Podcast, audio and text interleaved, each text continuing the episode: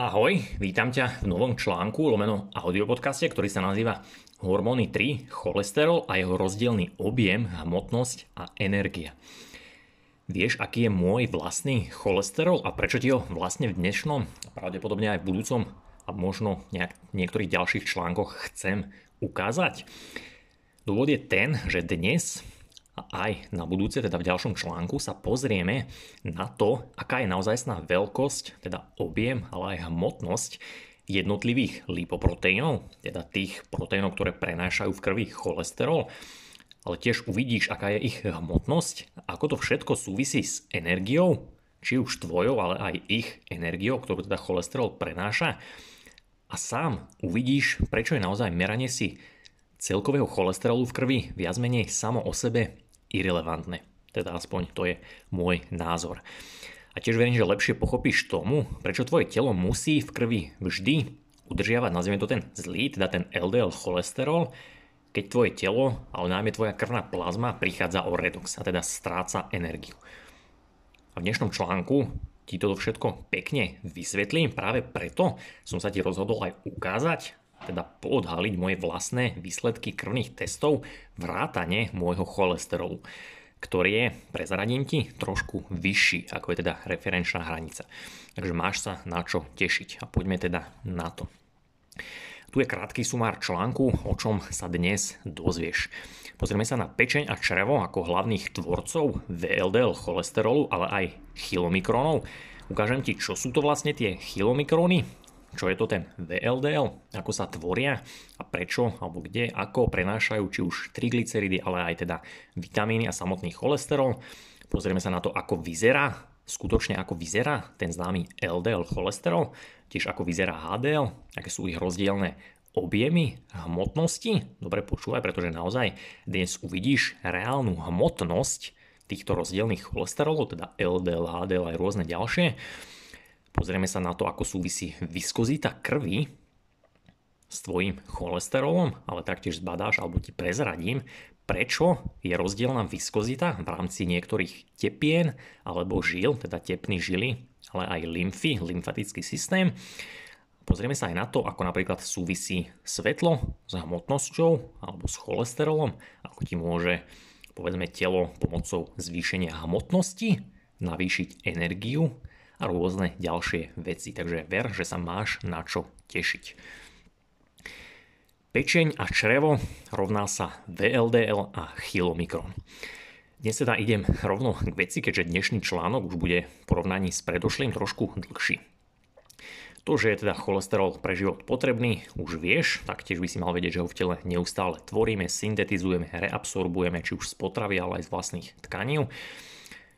Ak by to totižto naše telo nerobilo, tak ty by si umrel. Alebo teda my by sme umreli.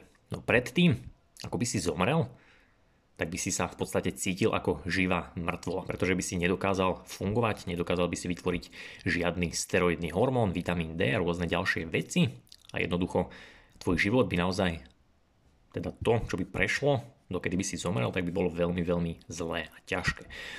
A aj preto keď sa nad tým zamyslíš, tak v podstate život by sa dal pomenovať takou peknou poučkou, že život je najpomalšia forma umierania. A na základe tohto by sa zase dalo zadefinovať aj zdravie, teda aspoň podľa mňa, a to tak, že zdravie je najpríjemnejšia a najdlhšia forma umierania, teda života. Keď nad tým popremýšľaš, tak niečo to má do seba. A spôsob, akým sa v nás cholesterol pohybuje, je pomerne zaujímavý. No skrátka to vyzerá tak, že Tvoje telo môže cholesterol získať buď z potravy, teda nejako z toho, čo zješ, alebo endogéne, to znamená z nejakých zásob v tele, alebo teda, že si ho vlastne recykluje. A o to, odkiaľ teda telo cholesterol získa, sa stará tvoje črevo a pečeň. To si zapamätaj. Čiže črevo, pečeň rovná sa tvorba cholesterol. Črevo je to, ktoré do krvi posiela cholesterol z potravy, teda ten, ktorý zješ. A pečeň je zasa tá, ktorá je zodpovedná za tú syntézu endogénu, teda z tých vlastných zásob, alebo teda aj ten, za ten zrecyklovaný. A črevo berie tento cholesterol, reabsorbovaný cholesterol spolu s masnými kyselinami, teda zo všetkého, čo zješ. Teraz dobre počúvaj, pretože z týchto všetkých vecí, ktoré teda spapáš, sú v čreve a tak ďalej, tak ono črevo ich vezme a vytvorí alebo zaobali ich do jedného obrovského obalu, ktorý sa nazýva chilomikrón. Takže pamätaj, čiže črevo berie z potravy a vytvorí z neho chilomikrón. Teraz pečeň, tá, ktorá teda tvorí ten endogény z vlastných zásob na tele, tak takisto ich vezme všetky ten nejaký resyntetizovaný alebo recyklovaný cholesterol, taktiež ho zabalí s mnohými ďalšími vecami, s vitamínmi, mastnými kyselinami a tak ďalej a vytvorí z neho taktiež obal, ale ktorý sa už nazýva VLDL, teda ten Very Low Density lipoprotein, teda ten veľmi malý lipoproteínový obal. A teraz VLDL a chylomikron sú v podstate, dá sa povedať, to isté, alebo ten istý prepravný obal. Oba teda sú ten prvotný ten prvý proteínový obal, ktorý vezme ten cholesterol, teda ten začiatok, aby ho teda telo mohlo nejako prepraviť do mitochondrie. No rozdiel medzi tým chylomikronom a VLDL je ten, ako som hovoril teda to, kde vznikajú, chylomikron v čreve, VLDL z pečenie, ale ten hlavný rozdiel je v ich veľkosti. Pretože chylomikron je o mnoho, o mnoho väčší ako samotný VLDL. Ako naozaj vyzerá LDL od najväčšieho po, najväč- po najmenší. Teda ten najväčší, ako som povedal, je chylomikron, potom je VLDL a ten najmenší proteínový obal je zasa HDL, ten, ktorý poznáš ako dobrý cholesterol. Takže LDL je ten v podstate hlavný tukový proteínový obal. To je ten, ktorý sa často označuje ako zlý. A potom zasa HDL, ten high density lipoprotein, je zasa označovaný ako dobrý ten LDL je objemovo veľký, ako o chvíľku zistíš aj ťažký a HDL je zasa maličký, objemovo maličký a takisto aj lahúčky, teda ľahký. Teraz si to v rýchlosti ešte raz tie názvy preberiem, hoci som ich spomínal už o, vlastne v dávnejšom článku minulý rok o, pri a mozog 10, ak sa nemýlim, to bolo o FIAF. No pre istotu to teraz zopakujem, aby si to mal teda čerstvo v pamäti. Čiže VLDL, ten, ktorý sa tvorí v pečení, tak tá skrátka pochádza zo slovíčka Very Low Density Lipoprotein, teda lipoproteínový obal veľmi nízkej hustoty. Potom hneď vedľa neho o niečo menší je ILDL, alebo teda IDL, to je Intermediate Density Lipoprotein, teda proteínový obal strednej hustoty, potom je LDL, teda ten, ktorý poznáš ako zlý, to je vlastne low density lipoprotein, v preklade obal nízkej hustoty. A potom je už ten všetkým známy HDL, teda ten v úvodzovkách dobrý. To je zase z angličtiny high density, čo v preklade znamená lipoproteínový obal veľmi o, veľkej hustoty. Ako teda z názvu, alebo z týchto názvov si mohol vidieť, tak naozaj zľava doprava, teda od toho VLDL až po HDL, sa mení ich hustota od najnižšej po najvyššiu. Čiže HDL má najvyššiu hustotu a LDL má najnižšiu hustotu. Avšak táto hustota, opakujem, sa týka hustoty cholesterolu. Keď sa však pozrieme na ich objem veľkosť, tak je to práve naopak. Čiže HDL je objemovo najmenší a LDL je objemovo najväčší. A ten dôvod, prečo je to tak, tak je preto, že prenášajú opačné množstvo masných kyselín. Čiže LDL prenáša najviac, pardon, najmenej cholesterolu, ale veľa masných kyselín, teda tukov, a HDL prenáša viacej cholesterolu, ale menej masných kyselín. Pre istotu zopakujem ešte raz, pretože je to veľmi, alebo bude to pre teba veľmi dôležité. Opäť veľmi laicky si to vieš naozaj zapamätať, že tvoje telo, alebo to keď sa to začína, tak máš chylomikron, VLDL. Chylomikron sa tvorí v čreve, teda z tvojej potravy, a VLDL sa tvoria v pečení. Toto je ten počiatočný bod. A tieto dva proteínové obaly sú zároveň objemovo najväčšie, teda objemovo obrovské. Potom HDL, to už je ten finálny, ten, ktorý z tela zbiera tie, nazvime to, zvyšky cholesterolu, tak on je objemovo najmenší. Verím, že si to vieš zapamätať. Odporúčam taktiež v dnešnom a takisto aj v ďalšom článku vždy, ak teda počúvaš len podcast, tak určite si preklikni aj na článok a pozri si minimálne tie obrázky, pretože sú veľmi dôležité a obzvlášť aj v budúcom, pretože ako som vravel, budem ti tam ukazovať aj moje krvné výsledky, pretože ti na nich chcem niečo vysvetliť, ale množstvo iných obrázkov a ver, že je to veľmi dôležité. Samozrejme v takto v audioforme ich nemôžeš vidieť, nemôžem ti to povedať, ten vizuálny obraz neviem takto preniesť do audia, takže určite si to pozri, aspoň trošičku si to očami prebehni. A teraz teda pokračujem. Článku si môžeš opäť pozrieť aj peknú ilustráciu, ako som ešte dávno, dávno nakreslil, ako teda vyzerá tento lipoproteínový obal VLDL. Môžeš to tam teda pekne pozrieť, je tam veľmi, e, ako by som povedal, detsko alebo detsky ilustrované, veľmi krásnou ilustráciou, takisto je tam nejaký kratučký popis, vieš si to takisto aj stiahnuť, tieto dva obrázky, alebo teda viacej obrázkov, takže určite, určite si to pozri. Taktiež v danom článku hneď pod tým vidíš aj dva obrázky konkrétne o ich veľkosti. To, čo som ti teda pred minútkou dozadu povedal, že VLDL je najväčší, takisto ako chilomikron a HDL je zase najmenší, tak v článku to vidíš aj pekne na obrázku, že naozaj tá ich veľkosť je veľmi, alebo veľmi pekne tam vidieť ten rozdiel. Chilomikron obrovská, obrovská gula, keby sme to takto mali nazvať, a HLDL je maličká guločka. Čiže určite si tie obrážteky pozri, pretože sú veľmi dôležité. A teraz pokračujem ďalej. Ešte je tam jeden obrázok, ktorý spomeniem, keďže som v úvode vravel, že ti dnes chcem ukázať aj výšku môjho cholesterolu. Vidíš to tam teda graficky vyobrazené formou subfrakcií. S jednotlivými časťami teda na tom obrázku uvidíš konkrétne, aká je výška môjho VLDL cholesterolu, chilomikronov, môjho IDL cholesterolu, LDL cholesterolu, ale taktiež aj HDL cholesterolu. A ten výsledok, ktorý som tam pridal na web, teda do blogu, je vyhotovený formou špeciálneho prístroja, ktorý sa nazýva Lipoprint. A u nás na Slovensku, v rámci teda myslím tohto okruhu Česko-Slovensko, tak je vlastne jediný pán lekár, skvelý človek, ktorý toto robí, volá sa pán doktor Oravec. Keby ťa to zaujímalo, vieš si o ňom vyhľadať viac na internete. A vlastne v tom grafickom obrázku, ako som tam pridal moje vlastné výsledky z pár rokov dozadu, teda z dvoch, dva aj niečo roka dozadu, tak vidíš teda môj celkový cholesterol, vidíš tam moje triglyceridy, veľmi dôležité, tieto dva údaje, ale taktiež tam vidíš teda ten cholesterol, tie jednotlivé subfrakcie, teda koľko čoho je. A ešte k koncu článku sa k tomu vrátim, ale len ťa chcem teda upozorniť, ak máš teraz pred sebou ten obrážtek, alebo potom keď si budeš pozerať ten môj cholesterol, tak ten, na tento test som išiel 15 hodín od posledného jedla, ktoré som teda zjedol deň predtým a schválne som v tom jedle mal, nazvime to také moje bežné jedlo, teda klasická celá nespracovaná potrava. Vtedy som jedol, pretože som to mal zaznamenané klobásu, vajcia, sír, zo pár orechov, nejakú zeleninu, myslím, že ešte trochu masla tam bolo, nejaké čalamady. A bolo to preto, pretože som chcel naozaj, alebo chcel som ísť na ten test s tým, že bude mať ešte aj v čreve nejaké potravy, keďže takáto celá potrava sa naozaj trávi niekoľko hodín, 18 a viac hodín. Takže chcel som vlastne, aby som mal na tomto krvnom teste ešte aj chilomikrony zaznamenané, nejaké malé zvyšky. Aj sa mi to podarilo, aby som teda videl, že či sa v úvodzovkách mám čoho obávať, nemám čoho obávať.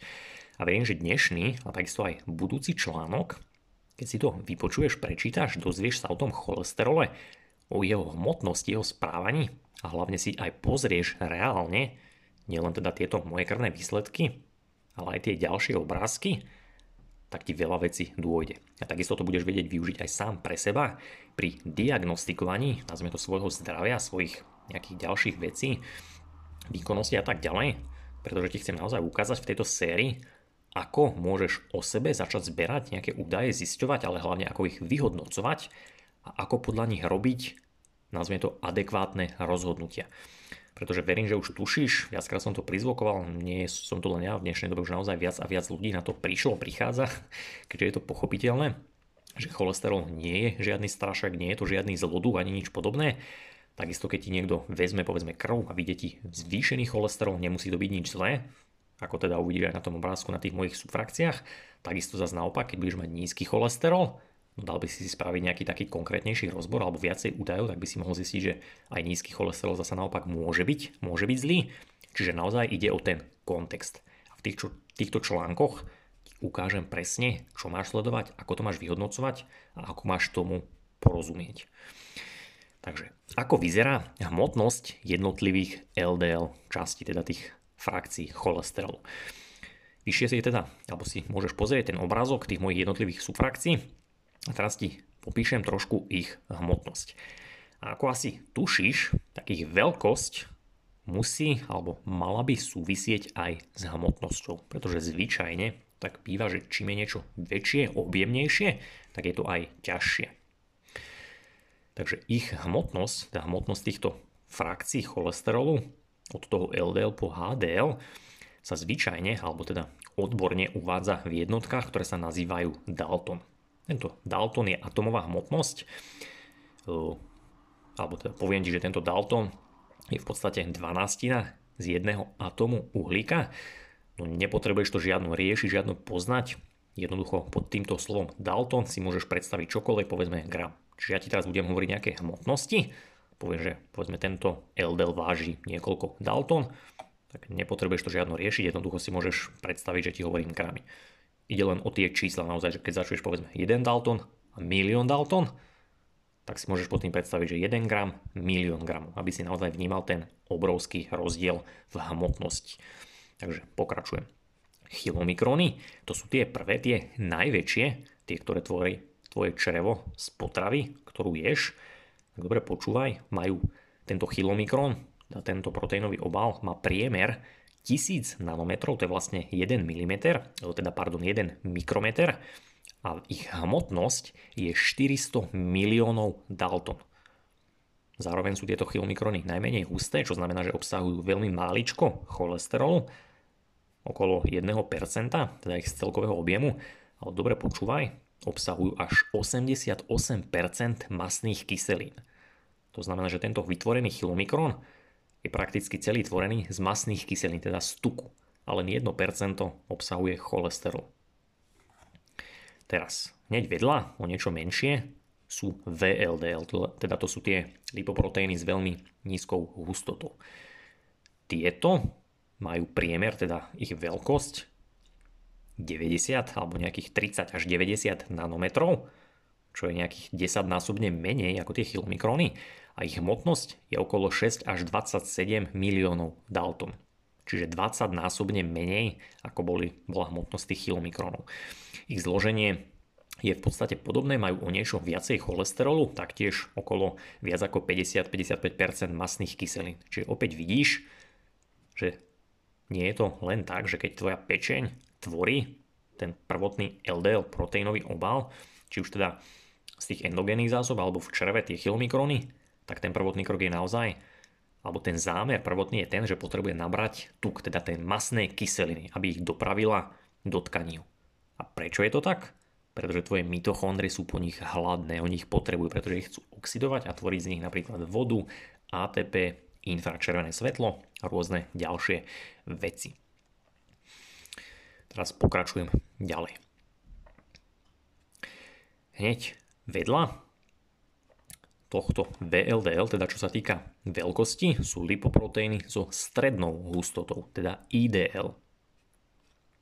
Tieto IDL majú priemer okolo 40 nanometrov, čiže opäť vidíš, že o niečo menšie ako ten VLDL a ich hmotnosť je už len nejakých 3 až 6 miliónov Dalton.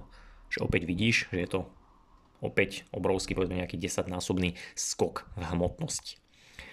Ako tieto ideál vznikajú, alebo ako sa postupne menia, toto som ti hovoril v tých predošlých článkoch, a sa tuto zopakujem, tak menia sa pomocou niečoho, čo sa nazýva lipoproteínová lipáza.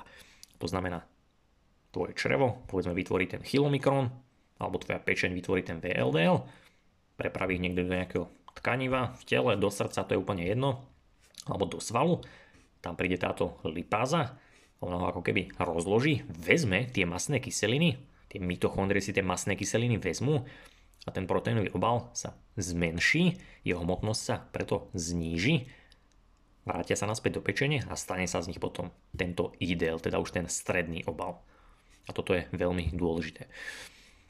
Tieto IDL, teda tie už stredné, obsahujú už povedzme okolo nejakých 20-30% len masných kyselín, čiže vidíš, že nejaký polovičný skok potom už obsahuješ okolo 10% cholesterolu, čiže majú viacej cholesterolu, opäť veľmi dôležité.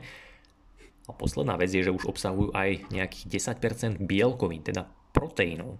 Ten prvý, ten VLDL nemal takmer žiadne proteíny, a tieto už ich majú viacej. Toto je taktiež veľmi dôležité, pretože vieš, že proteíny, aminokyseliny sú taktiež nejaký, nazvime to, stavebný materiál, takže ich potrebuješ. Čiže tieto IDL tie menšie už ich obsahujú trošku viacej. A teraz z týchto ideál sa už potom následne stáva LDL. Teda až teraz prichádza ten skutočný LDL, to je ten, ktorý je označovaný v dnešnej dobe za ten v úvodzovkách zlý cholesterol. Teraz dobre počúvaj, tento LDL má priemer už iba nejakých 26 nanometrov. Keď si to porovnáš s tým pôvodným chilomikronom, tak je to 40 násobne menší objem a jeho váha je už iba 3,5 alebo 3,5 milióna Dalton. To znamená opäť, keď si to porovnáme s tým chilomikronom, tak je to 100 násobne menšia hmotnosť. A toto je sakra dôležitý rozdiel. Teraz ďalšia dôležitá vec je, že tieto LDL, teda ten v úvozovkách zlý, je o mnoho hustejší. LDL obsahuje už okolo 20%, teda petinu zo svojho objemu tvoria proteíny. Vidíš opäť veľký skok. Okolo 10% obsahuje cholesterol. A teraz dobre počúvaj, už iba nejakých 10% má v sebe masných kyselín. Čiže ten pôvodný chilomikron obsahoval okolo 90% masných kyselín, VLDL má nejakých 60 a tento ich už má iba 10. Čiže malo by ti trošku dôjsť, že prečo je to tak, pretože tým, ako sa ten obal zmenšuje, zmenšuje, zmenšuje, ako sa dostáva do tých tkaní, do ďalšieho tkaniva, tak on vypúšťa tie masné kyseliny, tie mitochondrie si odtiaľ berú a v tom proteínovom obale potom ostáva už len cholesterol a nejaké proteíny. A teraz to chcem v skratke spomenúť, pretože tieto proteíny, ktoré tam sú, sa nazývajú že ApoB alebo ApoA Odborne sa to nazýva, že alipoproteín B, alipoproteín A, je ich samozrejme viacej typov, sú tam aj nejaké C e a tak ďalej, to teraz nejdem nejako rozoberať, no spomínam to schválne, pretože v ďalších článkoch, pri tých, kde ti budem ukazovať aj nejaké presné krvné testy, ktoré si môžeš meriať a čo si môžeš zistiť, tak ti tam prezradím, že vždy, keď si meriaš cholesterol, alebo keď ti lekár zmeria cholesterol, tak ho požiadaj o to, aby ti meral aj tieto alipoproteíny, teda ApoB, ApoA, možno aj nejaké ďalšie. Pretože ver či never, keď si napríklad zmeriaš celkový cholesterol, tak sám o sebe irrelevantný. No keď si zmeriaš už aj tieto proteíny, k tomu si zmeriaš povedzme LDL, HDL, triglyceridy, tak ti to vie veľmi veľa napovedať. Nielen o tvojom zdraví, či sa máš niečo obávať, či máš nejaké kardiovaskulárne zvýšené riziko, ale aj o tom, ako vyzerá tvoja krv, tvoja krvná plazma. Teda či je viac ako med, alebo viac ako čistá voda. Čiže v ďalších článkoch určite čítaj tie ďalšie, sa k tomuto potom vrátim a lepšie tomu pochopíš. A teraz teda späť k tým proteínovým obalom. Ešte tu máme posledný HDL, ktorý sa teda stane z toho LDL. Keď už ten LDL odnesie tie zvyšky, tak potom je tu HDL. A tento HDL, teda posledný najmenší proteínový obal, tak jeho veľkosť je už okolo nejakých 6-10 nanometrov. A jeho hmotnosť dobre počúvaj, je už iba okolo nejakých 170 až 500 tisíc Daltonov. Verím, že si zachytil ten skok. Tie predošlé som hovoril v miliónoch Dalton a tento už je iba tisícoch. Čiže je to obrovský trojrádový skok. Keď si to porovnáš povedzme s VLDL alebo s chilomikronom, tak je až tak viac ako tisíc násobne ľahší ako ten pôvodný proteínový obal. Čiže je to tisícnásobne menšia hmotnosť. Ak by si si teda ten pôvodný chilomikron predstavil ako sumobojovníka, ako to často tento príklad používam, tak HDL, ten dobrý cholesterol, by nebol, že karatista, ale on by bol povedzme iba jeho vlas, alebo nejaká jeho maličký, maličký necht, pretože je až viac ako tisíc násobne ľahší. A to je obrovský, obrovský rozdiel, ktorý má svoj biologický dôvod. Tieto HDL sú teda najhustejšie, teraz dobre počúvaj, že pretože čo tým myslím? Keď poviem, že najhustejšie, tak to znamená, že vyššia hustota rovná sa menší objem. Takisto ako ti to často prizvukujem o vode, keď voda zvýši svoju hustotu, tak zmenší objem. A čo to znamená? Že menší objem rovná sa, že obsahuje viac elektrónov na jednotku objemu. A presne toto je dôvod, prečo tieto HDL, ale aj LDL, ako som ti to hovoril, obsahujú už povedzme nejakých 20% proteínov, vrátanie tých alipoproteínov A, B a tak ďalej.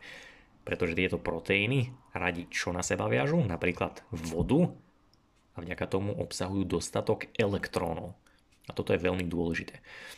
A teraz tieto HDL, teda ten dobrý cholesterol, už obsahuje proteínov až viac ako 50%. A toto je obrovský skok.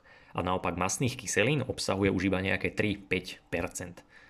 Čiže keď si to teraz porovnáme s tým chilomikronom, tak ten chilomikron mal nejakých 80 až 90% masných kyselín, nemal takmer žiadne proteíny ani cholesterol, tak tento HDL obsahuje, dalo by sa povedať takmer alebo približne, že opačne, čiže obsahuje veľmi veľa proteínov, nejakých 10% cholesterolu a takmer žiadne masné kyseliny, teda triglyceridy. A ono to má svoj zmysel. Pretože tento HDL robí množstvo vecí, ale on taktiež zberá, tak laicky povedané, zberá nejaké tie zvyšky cholesterolu, ktoré niekde pozostávali v tele, povedzme, že tam môžu spôsobiť nejaký problém a on ich potom pozberá, zanesie ich napríklad naspäť do pečene. Tam sa z nich môžu, nazvime to, môžu sa tam reesterifikovať, to už je také odbornejšie, ale povedzme, že tvoja pečeň ich potom môže nejako zrecyklovať a použiť nazad. A na toto všetko využíva aj tie alipoproteíny. Čiže schválne ti ich prizvukujem, pretože v tých ďalších článkoch sa k tomu vrátim. Veľmi pekne ti tam ukážem, ako ich môžeš využiť aj pri nejakých svojich krvných testoch. A je to mimochodom ani žiadno extra drahé. Čiže ak, povedzme, alebo na základe toho, čo si teraz počul o týchto veľkostiach, keď si to tak v hlave prehráš, alebo si to spätne možno pretočíš tých 5 minút dozadu, tak v podstate, keď to tak zosumarizujem, tak ak máš v krvi, alebo ti si zmeriaš cholesterol a zistíš, že máš v krvi viacej VLDL, alebo LDL, tak to znamená, že keď si zdravý a keď teda tvoje telo pracuje tak, ako má, tak by malo vždy vyslať aj dostatok HDL. Čo to znamená? Veľmi laicky, že keď povedzme môžeš alebo budeš mať aj zvýšený cholesterol na tú referenčnú hranicu, povedzme nejakých 6 mmol na liter, nemal by si sa báť, pokým bude aj tvoj HDL povedzme zvýšený. Dôvod je ten, že oni musia byť ruka v ruke, ako aj v tých ďalších článkoch pochopíš. Takže pokračujeme ďalej. Koľko naozaj váži cholesterol, ale aj masné kyseliny. A teraz už sa nebavíme o tých proteínových obaloch, teda LDL, HDL, ale už len tá molekula, ten jednotlivý samotný cholesterol a tá masná kyselina. Toto bude mimochodom veľmi zaujímavé, takže dobre počúvaj. Chylomikróny a VLDL sú teda tie najväčšie, prepravujú najviac masných kyselín, ako si to pred chvíľočkou počul. A teraz, aká je hmotnosť povedzme tej jednej masnej kyseliny? Mimochodom v predošlých článkoch, takisto aj v tom dnešnom si tu môžeš aj pozrieť, ako vyzerá tá masná kyselina, ak si nespomínaš. Je to vlastne glycerol, ktorý drží tri masné kyseliny pohromade. Ja to často hovorím, aj v knižke to tak popisujem, ako, že si to človek môže predstaviť ako medúzu. Taká, nazvime to hlavička, z ktorej idú tri chápadla. Čiže keď niekto povie, že molekula tuku, alebo máš povedzme, pod kožou podkožný tuk, tak on je uložený ako také jednotlivé molekuly tuku. Čiže každá táto molekula tuku, ten triglycerid je v podstate naozaj ako taká medúza. Čiže taká hlava, to je glycerol a tie jednotlivé tri chápadla, to sú vlastne masné kyseliny. A teraz, aká je, aká je, pardon, aká je ich jednotlivá veľkosť, respektíve hmotnosť.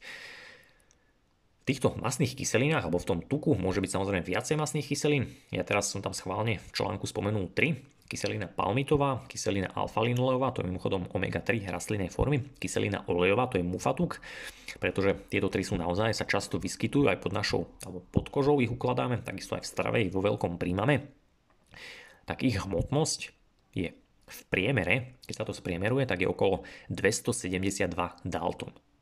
Čiže 272. Keď si to porovnáš s tými lipoproteínovými obalmi, tam sme sa bavili v miliónoch až tisícoch.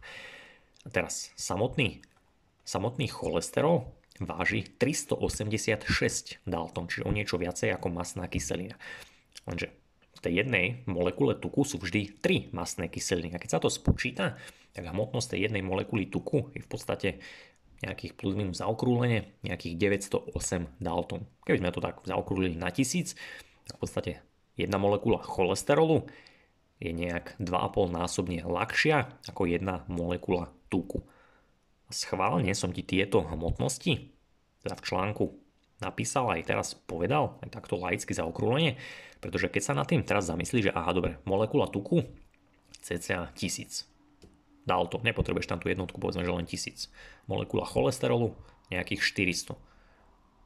Teraz ten HDL prenáša najviac cholesterolu a málo masných kyselín, a LDL, teda aj ten VLDL, prenáša najviac masných kyselín a zasa máličko cholesterolu. Čiže toto je dôvod, prečo je jeho hmotnosť tak obrovsky, obrovsky väčšia. Verím, že ti to teda trošku, trošku došlo. A tiež je to dôvod, prečo ten HDL je taký pohyblivý a zasa ten chylomikron, aj tie VLDL sú menej pohyblivé, pretože sú ťažšie alebo ťažšie. A opäť si to môžeš predstaviť na príklade s tým karatistom, ktorý často spomínam.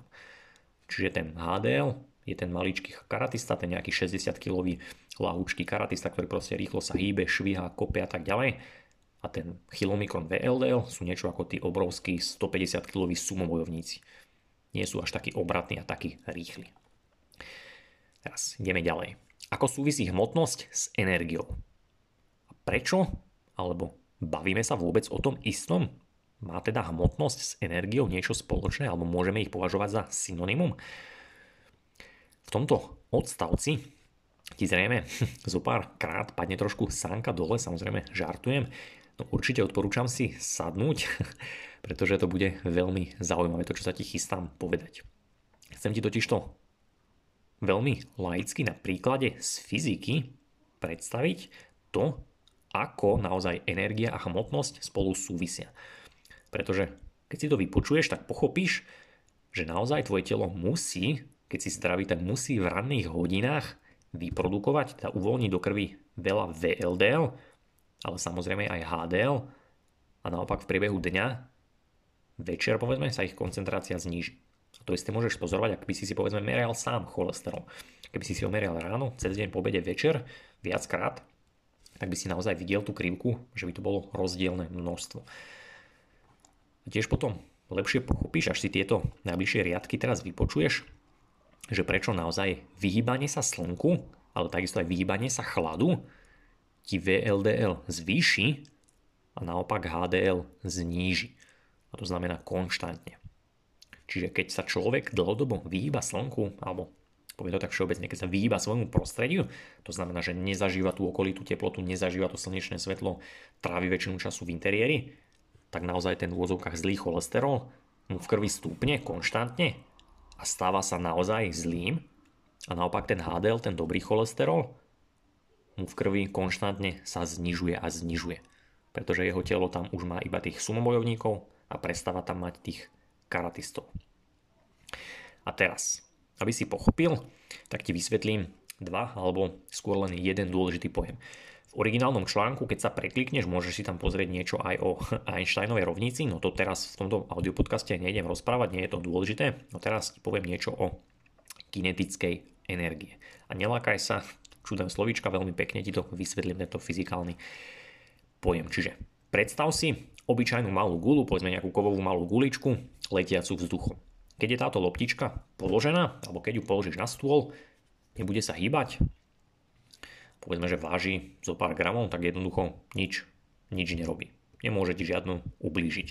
No teraz, keď je tá loptička v pohybe, keď ju napríklad vystrelíš nejakého kanónu, tak tá loptička nadobudne nejakú kinetickú energiu a tá loptička môže vďaka tejto energii vykonať prácu. Predstaviť si to môže, že keď napríklad tá loptička zasiahne terč, drevený terč, tak doslova, alebo naozaj si to vieš predstaviť, že ten terč rozštiepi, to znamená, že v tom spraví dieru. Kdežto keby tá, keď je tá loptička len položená na tom istom terče, tak si nespraví nič. No keď ju vystrelíš, keď jej dodáš tú kinetickú energiu, tak tá loptička je naozaj schopná ten terč rozbiť. Toto je dôležité, pretože vďaka tomuto laickému príkladu, ktorý si každý vie predstaviť, alebo teda verím, že si ho každý vie predstaviť, tak vieš a chápeš, že naozaj tá obyčajná kulička, ktorá pôvodne keď sa nehybe, nemôže takmer nič vykonať, no ako náhle jej dodáš energiu, tak dokáže povedzme preraziť ten terč. A toto je, toto je veľmi dôležité. A v bežnej fyzike sa táto kinetická energia počíta na základe zaujímavého vzorca. Nelákaj sa teraz z toho, že spomínam vzorec, pretože hneď pochopíš, tak počíta sa tak, že polovicu hmotnosti vynásobíš rýchlosťou na druhu. To znamená, že keď povedzme tá loptička má hmotnosť napríklad 4 kg, nejaká väčšia loptička a vystrelíš ju rýchlosťou 4 m za sekundu, tak jej kinetickú energiu vypočítaš a bude 32 joulov. Keď si to do toho vzorčeka hodíš, nie je to teraz podstatné, tak ti to naozaj vyjde.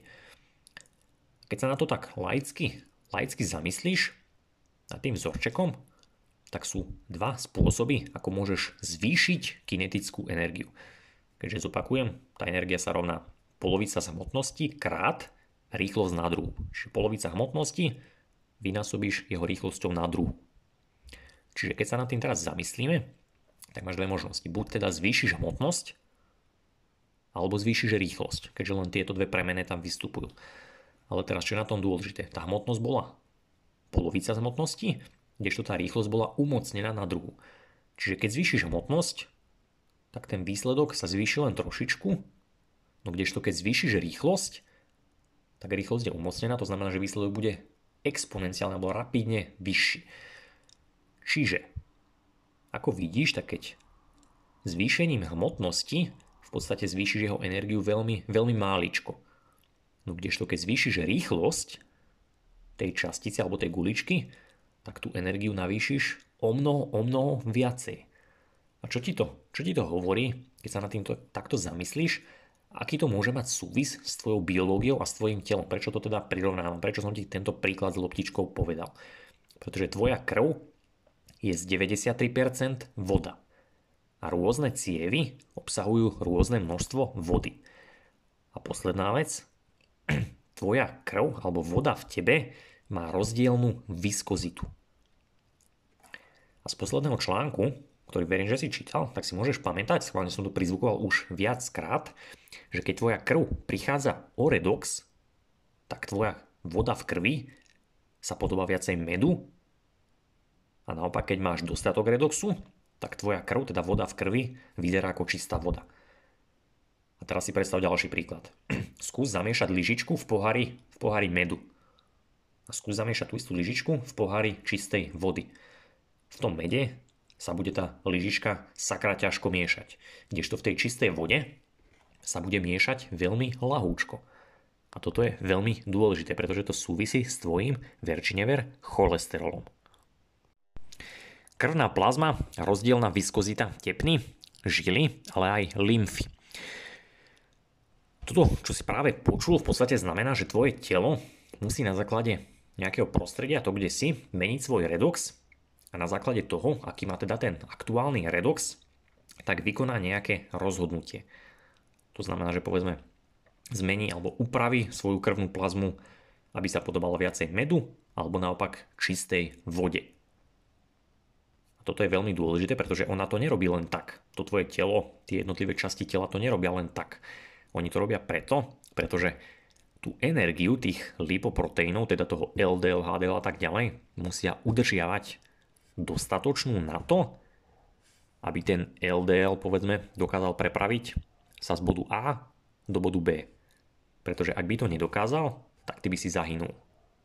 Ak by sa, povedzme, tá masná kyselina nedokázala dopraviť do mitochondrie, tak by si umrel, pretože by mitochondria nemala čo oxidovať. Ak by sa tam povedzme ten cholesterol nevedel prepraviť, tak opäť, ako som to v úvode, by si zomrel. Čiže toto maj na mysli. A teraz, dobre počúvaj, pretože teraz príde zo pár opäť zaujímavých informácií. V našom tele je okolo 5-6 litrov krvi. To si vieš dohľadať. Naša krv v priemere tečie rýchlosťou nejakých 5 až 6,4 km za hodinu. Toto je mimochodom rýchlosť chôdze, alebo taká priemerná rýchlosť chôdze. No taktiež je to dostatočne rýchlo na to, keď ti povedzme lekár strekne do ramena povedzme infúziu, tak tá látka sa ti behom pár sekúnd dostane do mozgu a dokáže ťa uspať. Teraz, tvoje artérie, to sú tepny. Tepny vychádzajú zo srdca. To sú tie, ktoré nesú okysličenú krv, teda krv, ktorá obsahuje v hemoglobíne kyslík tak táto sa pohybuje okolo nejakých 5 až 19 cm za sekundu. To je rýchlosť po prepočte nejakých 0,7 km za hodinu. Teraz žily, alebo nazývajú sa aj vény, to sú tie, ktoré idú z tkaní do srdca. Oni nesú odkysličenú krv, teda krv, ktorá už nemá kyslík, ale nesie oxid uhličitý, tak ich rýchlosť je nižšia, o nejakú takmer o tretinu nižšia a je už len okolo nejakých 0,25 km za hodinu. Čiže tepny, ktoré idú zo srdca, rýchlosť okolo 0,7 km za hodinu, žily ktoré vchádzajú do srdca, tak ich rýchlosť je nejakých 0,25 km za hodinu. A teraz, ak vezmeme v úvahu, čo ťa teraz nemusí nejako trápiť, vieš si to dohľadať, ale keby sme to prepočítali na rozdielne priemery týchto žil, tepien, artéry a tak ďalej, tak nejaká priemerná rýchlosť prietoku je okolo 3 až 26 ml za minútu. Toto sa bavíme teraz v tepnách a nejaké 1 až 4 alebo 1 až 5 ml za minútu v žilách. A teraz dobre počúvaj. Ak by sme tieto údaje, alebo ako tieto údaje ovplyvňa to, že tvoja pečeň musí ráno vyprodukovať dostatok VLDL, teda toho v úvodzovkách zlého cholesterolu, pretože ak by to nespravila, tvoje mitochondrie by nedokázali pracovať. Tak dôvod, prečo ti v krvi ráno musí vzrásť tento VLDL, takisto aj LDL je ten, alebo dôvod je ten, že máš v tele niečo, čo sa nazýva lymfa, lymfatický systém. A v čom je táto lymfa zaujímavá? Každý to určite počul niekedy. Veľa ľudí to pozná, keď málo kto tomu úplne rozumie. Tak lymfa by sa, keď som ti predtým hovoril tie prirovnania s medom a s čistou vodou, tak lymfu by si si vedel skôr predstaviť ako, ako smotanu, ako hustú smotanu. A ver či never, tvoja pečeňová alebo žila, portálna žila, ktorá vychádza z pečene, tak táto žila posúva krv zo sleziny a stravacieho traktu do pečene. A práve cez túto žilu sa prenáša, typni si čo? Chylomikron, teda ten najväčší proteínový obal, ktorý obsahuje tak obrovské množstvo masných kyselín a taktiež váži tých niekoľko, myslím, že to bolo až niekoľko 400 miliónov dalton. Čiže on sa prepravuje cez lymfu. Verím, že sa trošku chytáš.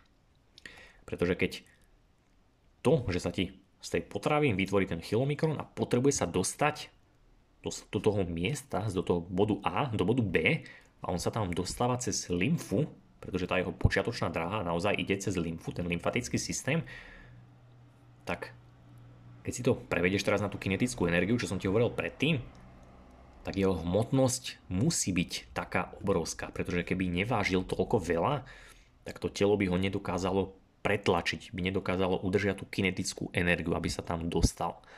Čiže toto je ten dôvod, prečo ten chylomikron je taký veľký a prečo tvoja pečeň, keď si spravíš ráno krvné testy, tak musíš mať vždy nejaké VLDL, takisto aj chylomikrony už v závislosti od toho, či si jedol, nejedol, či si jedol nejaké tuky predtým a tak ďalej.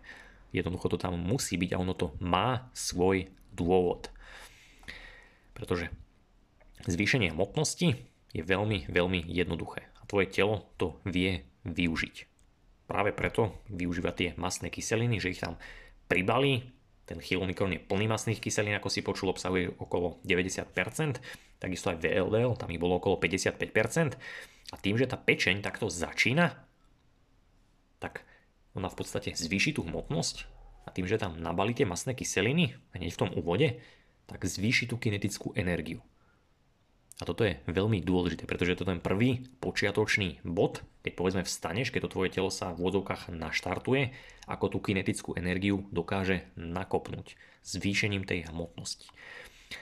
Avšak je tu ďalšie ale, že vždy na to, aby tú hmotnosť zvýšila, vyžaduje nejakú vstupnú energiu.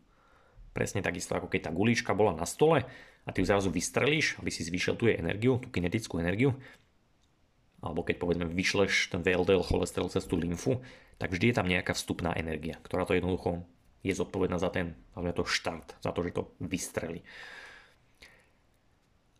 A toto, tá vstupná energia má niečo dočinenia so svetlom. A viac svetla rovná sa menej hmotnosti a naopak menej svetla rovia sa, rovná sa väčšia hmotnosť. Pretože ak chceme, aby daná gula spôsobila väčšie škody a zvýšiť jej teda kinetickú energiu, máš v podstate dve možnosti opäť. Môžeš ju povedzme zabaliť do niečoho, napríklad do nejakej nasiaknutej fólie, obalíš ju tam povedzme 100 krát a tá gulička sa zväčší, teda zväčší tú hmotnosť a logicky, keď ju vystrelíš, tak nadobudne väčšiu tú kinetickú energiu. Alebo ju jednoducho necháš takú, akú je, ničomu nebudeš obalovať a vystrelíš ju väčšou rýchlosťou, povedzme z väčšieho kanóna, ktorý má väčšiu silu. Avšak platí to isté pri oboch prípadoch, že potrebuješ tú nejakú vstupnú energiu. A práve v tomto je to najväčšie ale, alebo aj to najväčšie aha. Že má tvoje telo, tvoja biológia má dve možnosti. Buď do systému pridá viacej protónov, alebo naopak elektrónov a fotónov, teda svetlo. Pretože protón, ako už predošlých článkov vieš, je veľmi ťažký v porovnaní s elektrónom, je to dvoj tisíc násobný rozdiel a naopak elektrón je veľmi lahúčký, ale zasa elektrón zachytáva svetlo. A svetlo nemá žiadnu hmotnosť, ale nesie obrovské množstvo energie. Čiže dochádza? Čiže dve možnosti, ako tú vstupnú energiu nadobudnúť. Pomocou protónu. Protón má veľkú hmotnosť, obsahuje veľa potenciálnej energie, kdežto elektrón malá hmotnosť, ale zachytáva svetlo, ktoré nemá žiadnu hmotnosť, ale má zasa najviac energie. Čiže ak by som to mal zhrnúť, aby si to ešte laickejšie zapamätal, alebo ešte jednoduchšie, nazvime to takto, tak keď tá tvoja pečeň chce ten pôvodný štart urobiť, tak má dve možnosti. Buď tam nabali do tých úplne začínajúcich VLD alebo chylmikronov čo najviacej masných kyselín, pretože obsahujú veľa protónov, alebo načerpá dostatok svetla. Pretože svetlo nemá žiadnu hmotnosť, ale má veľa energie. A toto je veľmi dôležité. Presne preto zdravému človeku v ranných hodinách naozaj v krvi stúpne VLDL, teda ten v úvodzovkách zlý cholesterol, takisto aj chylomikróny, ak sa predtým najedol, deň predtým, a takisto musí potom aj HDL stupnúť. A v priebehu dňa sa to zasa mení. Pretože keď slnečné svetlo vyjde, a takisto aj v priebehu dňa zosilnieva, každý vie, že ráno je slabúčke, po obede je silnejšie, a tvoja pokožka je uspôsobená na to, aby toto slnečné svetlo aspoň občas zachytávala, čiže ho absorbovala, tak toto slnečné svetlo v tej krvi rozpohybuje tie VLDL, tie chylomikrony, tie IDL a tak ďalej. Čiže pamätaj, tvoja pokožka absorbuje to svetlo, to svetlo, ktoré nemá žiadnu hmotnosť, ale obsahuje veľa energie. Čiže potom, keď už ten deň napreduje, keď už je povedzme viacej hodín, tak potom tvoje telo čo spraví? Už nepotrebuje toľko tvoriť tých VLDL, čiže ti klesnú v krvi a budeš tam mať viacej tých HDL. Pretože tie HDL, ako si počul, majú viacej proteínov, majú viacej cholesterolu. A čo to znamená? že obsahujú viacej elektrónov a načerpajú viacej svetla. Čiže tá ich hmotnosť klesne, pretože už tú hmotnosť nepotrebujú. Toto je taktiež dôvod, prečo ti na slniečku, každý to pozná, keď je na kúpalisku, vystúpia žily von. Verím, že možno si tak nad tým takto nepremýšľal, no mal by si. A taktiež je to dôvod, prečo keď človek žije napríklad celý deň v interiéri, ako to dnes väčšina ľudí robí, povedzme v kancelárii, nechodia takmer vôbec von, ich cirkadiálny rytmus naozaj už nepracuje, títo ľudia sú potom dehydratovaní, tak takisto aj ich krvná plazma sa tomu musí prispôsobiť. Ak ich krvná plazma sa začína viacej podobať medu, a čo to znamená? Že pečeň musí produkovať viacej chylomikronov, VLDL, a nedokáže produkovať dostatok HDL. Čiže jednoducho v krvi nielenže cholesterol stupne, ale stupne ten naozaj zlý. Pretože nemá inú možnosť, pretože musí zväčšiť ten objem, musí tam nabaliť tie masné kyseliny, aby dokázal pretlačiť tú hustú krvnú plazmu. A z rovnakého dôvodu takisto musí pribrať zdravý živočích, tuk, aby prežil zimu. Toto je niečo, nad čím predpokladám väčšina ľudí nepremýšľalo v takýchto súvislostiach. No ak si môjim stálym čitateľom, tak teraz by ti malo niečo veľmi dôležité dôjsť. Pretože naozaj placentové cicavce, čo sme aj my ľudia, takisto povedzme aj vlk, sú uspôsobené na to inštinktívne, že v jeseni alebo povedzme v zime vyhľadávajú iné zvieratka a jedia ich, jedia ich meso pretože oni vedia, že nechcú byť žiadni v úvodzovkách dobrí vegetariáni, pretože potrebujú a inštinktívne vedia, že potrebujú loviť a potrebujú jesť to živočíšne meso. A dôvod je ten, pretože v zime nemajú inú možnosť, ako udržať tie častice v pohybe, pretože majú málo svetla, keďže v zime svieti slnečko málo, tak oni potrebujú hromadiť ten vodík, potrebujú ho konzumovať. A práve preto v zime buď spalujú svoj podkožný tuk, alebo konzumujú tuk iných zvieratiek. Čiže nikdy nepremýšľaj nad nejakým vegetariánskym štýlom formou nejakého nejakej viery, nejakého takéhoto, vždy sa nad tým zamyslí aj z toho ozajského hľadiska, ktoré som ti možno teraz trošku opäť v inom uhle načrtol. Pretože nikdy tu naozaj nešlo o stravu, ale išlo o celkový kontext, pretože tá strava už len sa odvíja od toho kontextu, od toho prostredia. Ver či never, čím skôr si to pripustíš a naskočíš na vlak toho, čo sa tu na blogu snažím ľudí naučiť, tak tým skôr prevezmeš kontrolu nielen nad svojim životom, ale aj nad svojim celkovým zdravím a teda aj svojou výkonnosťou do vlastných rúk a tým menej budeš zodpovedný povedzme na tom, čo ti nejaké médiá, čo ti lekár a čo ti kdokoľvek iný povie. Pretože sám budeš zodpovedný a budeš vedieť, čo máš, kedy máš a prečo to máš robiť. Pretože vždy záleží na kontexte. Teraz, prečo sú dnes ľudia naozaj viac obézni? Verím, že už ti trošku niečo docvaklo po tomto článku. Môže byť teda toto všetko, čo som povedal, dôvod, prečo sú moderní ľudia viacej obézni, viacej aj chorí, a prečo majú viacej zvýšený cholesterol? No bohužiaľ, zvyčajne sa bavíme o tom aterogénom, teda objemnom cholesterole. Ako asi každý vidí, tak naozaj priemerný človek v modernom svete žije non-stop pod umelým svetlom, nemá dostatok slnka, zvyčajne v interiéri, nevystavuje sa ani chladu, zvyčajne je zabambušený, taktiež nechodí bosy, čiže prichádza o elektróny aj fotóny. A čo to znamená? Keď nedokáže zhromažďovať svetlo, energiu takto, tak je odkázaný na čo? Je odkázaný na tuk. Prečo? Pretože keď nedokážeš príjmať svetlo, ktoré nemá hmotnosť, ale má veľa energie, tak musíš prijať veľa protonov, ktoré majú veľkú hmotnosť a povedzme, že trošku menej energie, tak laicky. A odkiaľ tie protóny naberie? No predsa z vodíka.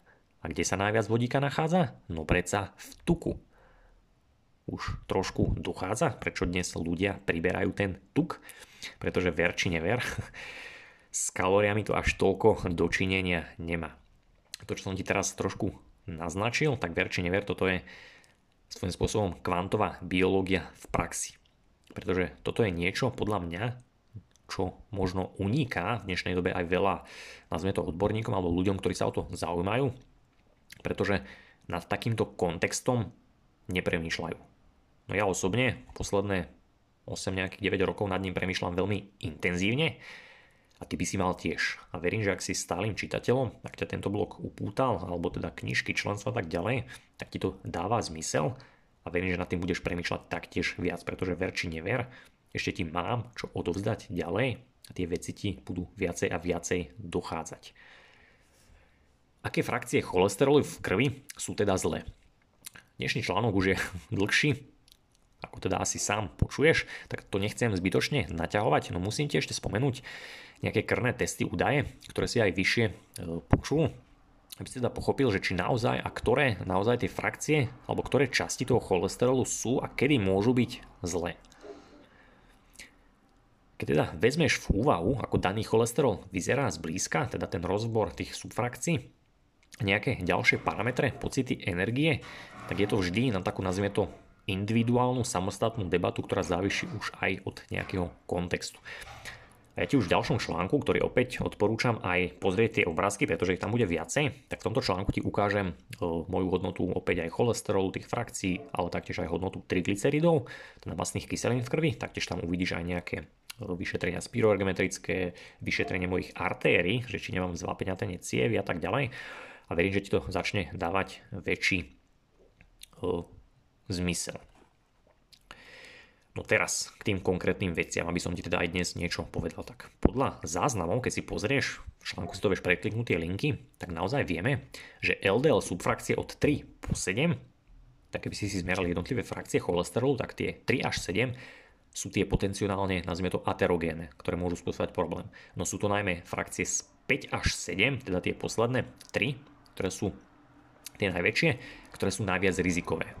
Opäť v článku ti presne uvádzam aj link, stranu, dokonca aj na ktorom riadku to nájdeš, aby si to sám overil. A ďalšia vec, ktorú podľa štúdí vieme, že subfrakcie, ktoré sa nazývajú MIT-B, teda tie stredné, tie ideál a taktiež MIT-C, keď sú zvýšené v krvi a taktiež sú v krvi zvýšené aj tie LDL 5 až 7, tak vtedy má ten človek najväčšie riziko, či už kardiovaskulárne aj rôzne ďalšie problémy. Taktiež väčšinou títo ľudia, ktorí majú takéto výsledky, tak mávajú vyšší CRP, teda takisto majú nižší vitamín D, takisto majú zvyčajne vyšší tlak a rôzne ďalšie problémy, čo teda asi opäť naznačuje, že na tom niečo bude. A naopak, dnes už máme veľa, veľa údajov od ľudí a vieme, že keď ľudia aj majú zvýšený cholesterol a majú povedzme v krvi ale zvýšené frakcie LDL 1 až 2, alebo povedzme tie MIT A, ale zároveň majú znížené triglyceridy, alebo teda v nízke, tak ich kardiovaskulárne riziko je veľmi nízke až žiadne, pretože majú zvyčajne vysoký vitamín D, majú nízke CRP, majú dobrý inzulín, dobrú glukózu a tak ďalej. A toto je veľmi dôležité. Na tom obrázku ja ti tam prikladám moje hodnoty, aby si to vedel overiť, že to vyzerá celkom podobne. Prečo to tak asi je? Prečo sa to podľa štúdí na XY ľudí ukázalo? Tak dôvod je ten, alebo dôvod je hmota, hmotnosť a energia. Nič viac a nič menej. A práve preto často prizvukujem, že ak ani len niečo nevieš, tak len ťažko prídeš na to, čo je to, čo doposiaľ nevieš. Pretože naozaj tieto štúdie sú, sú rôzne takéto korelácie, no veľmi málo, až takmer nikto z týchto vedcov, ktorí to robia, ktorí to zhromažďujú tie dáta, sa nad tým nezamysleli týmto spôsobom. Že prečo tí zdraví ľudia majú ten cholesterol vyšší, ale majú vyššie len tie maličké frakcie, tie lahučké, kdežto povedzme tí ľudia, ktorí majú problémy zdravotné, majú tiež zvýšený cholesterol, ale majú zvýšené len tie objemné, tie hmotné LDL frakcie. Ty už to teraz vieš, pretože to súvisí naozaj s tou energiou, s tým redoxom, ale taktiež aj s tým, koľko tí ľudia absorbujú svetla zo slnka. Pretože čím viac ho absorbujú, tým viacej bezmotnostnej energie získajú. A tým teda budú menšie tie ich VLDL frakcie v krvi. Čiže toto si veľmi, alebo toto si chceš zapamätať. A tiež ešte poviem, že ak je človek slepý, alebo ak človek nevidí dôkaz niečoho, tak neznamená, alebo neznamená to absenciu efektu. Pretože ver či never, ani UV svetlo alebo infračervené svetlo ľudia nevidia. Napríklad komáre alebo psi ho vidia. No tvoja krv je plná vody táto voda sa mení v rámci dňa a mení sa aj na základe toho, aké svetlo tvoja pokožka absorbuje, pretože tvoja krv je v pokožke a pod pokožkou. A čo už by si mal vedieť, že napríklad infračervená tvorí veľa exkluzívnej zóny. A infračervená farba je tá, ktorá preniká nejakých 10 a viac centimetrov do tela.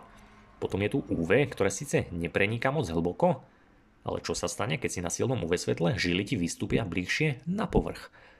A v čom je ešte UV svetlo zaujímavé? Že nesie najviac energie. Tej bezhmotnostnej energie. Čiže dúfam, že už trošku rozumieš. Aj toto je dôvod, prečo človek niektorý priberá a niektorý naopak nepriberá alebo môže schudnúť, hoci kalórie nemusí riešiť. Máme tu záver dnešného článku, na čo sa môžeš tešiť na budúce. Verím, že sa ti teda dnešný článok páčil, už na budúce budem pokračovať, ako vravím, bude dôležitý. Uvidíš tam množstvo mojich krvných testov, pretože ti na nich chcem veľa vecí ukázať, vysvetliť, takže určite si ho pozri, ale aj prečítaj, alebo minimálne si pozri tie obrázky. Ak sa ti článok páčil, alebo si myslíš, že môže niekomu pomôcť, tak budem rád, keď ho budeš zdieľať ďalej. Takisto ak chceš byť informovaný medzi prvými o zverejnení vždy ďalšieho článku alebo teda takéhoto podcastu, tak mi určite nižšie pod každým článkom máš možnosť zanechať e-mail a ja ťa informujem ako prvého. A tiež ti dávam do pozornosti ako vždy premium členstvo, ktoré ťa posunie milovými krokmi vpred, to mi môžeš veriť. Ak máš o členstvo záujem, tak si vieš prekliknúť, vieš si vybrať, ktoré ťa zaujíma. Odporúčam vždy všetkým ročné, pretože je najlacnejšie a je to také najpraktickejšie. Ak sa teda rozhodneš pridať medzi premium členom, tak sa už čoskoro vidíme o pár dní pri ďalšom webinári a následne aj pri Q&A webinári. Posledné, čo ti k tomuto ešte poviem je to, že čím skôr sa rozhodneš pridať, nasadnúť na vlak, tak tým viac času ušetríš. Verím, že týmto slovám rozumieš. A ďakujem ti teda za pozornosť a my dvaja sa počujeme, vidíme, čítame už pri ďalšom článku.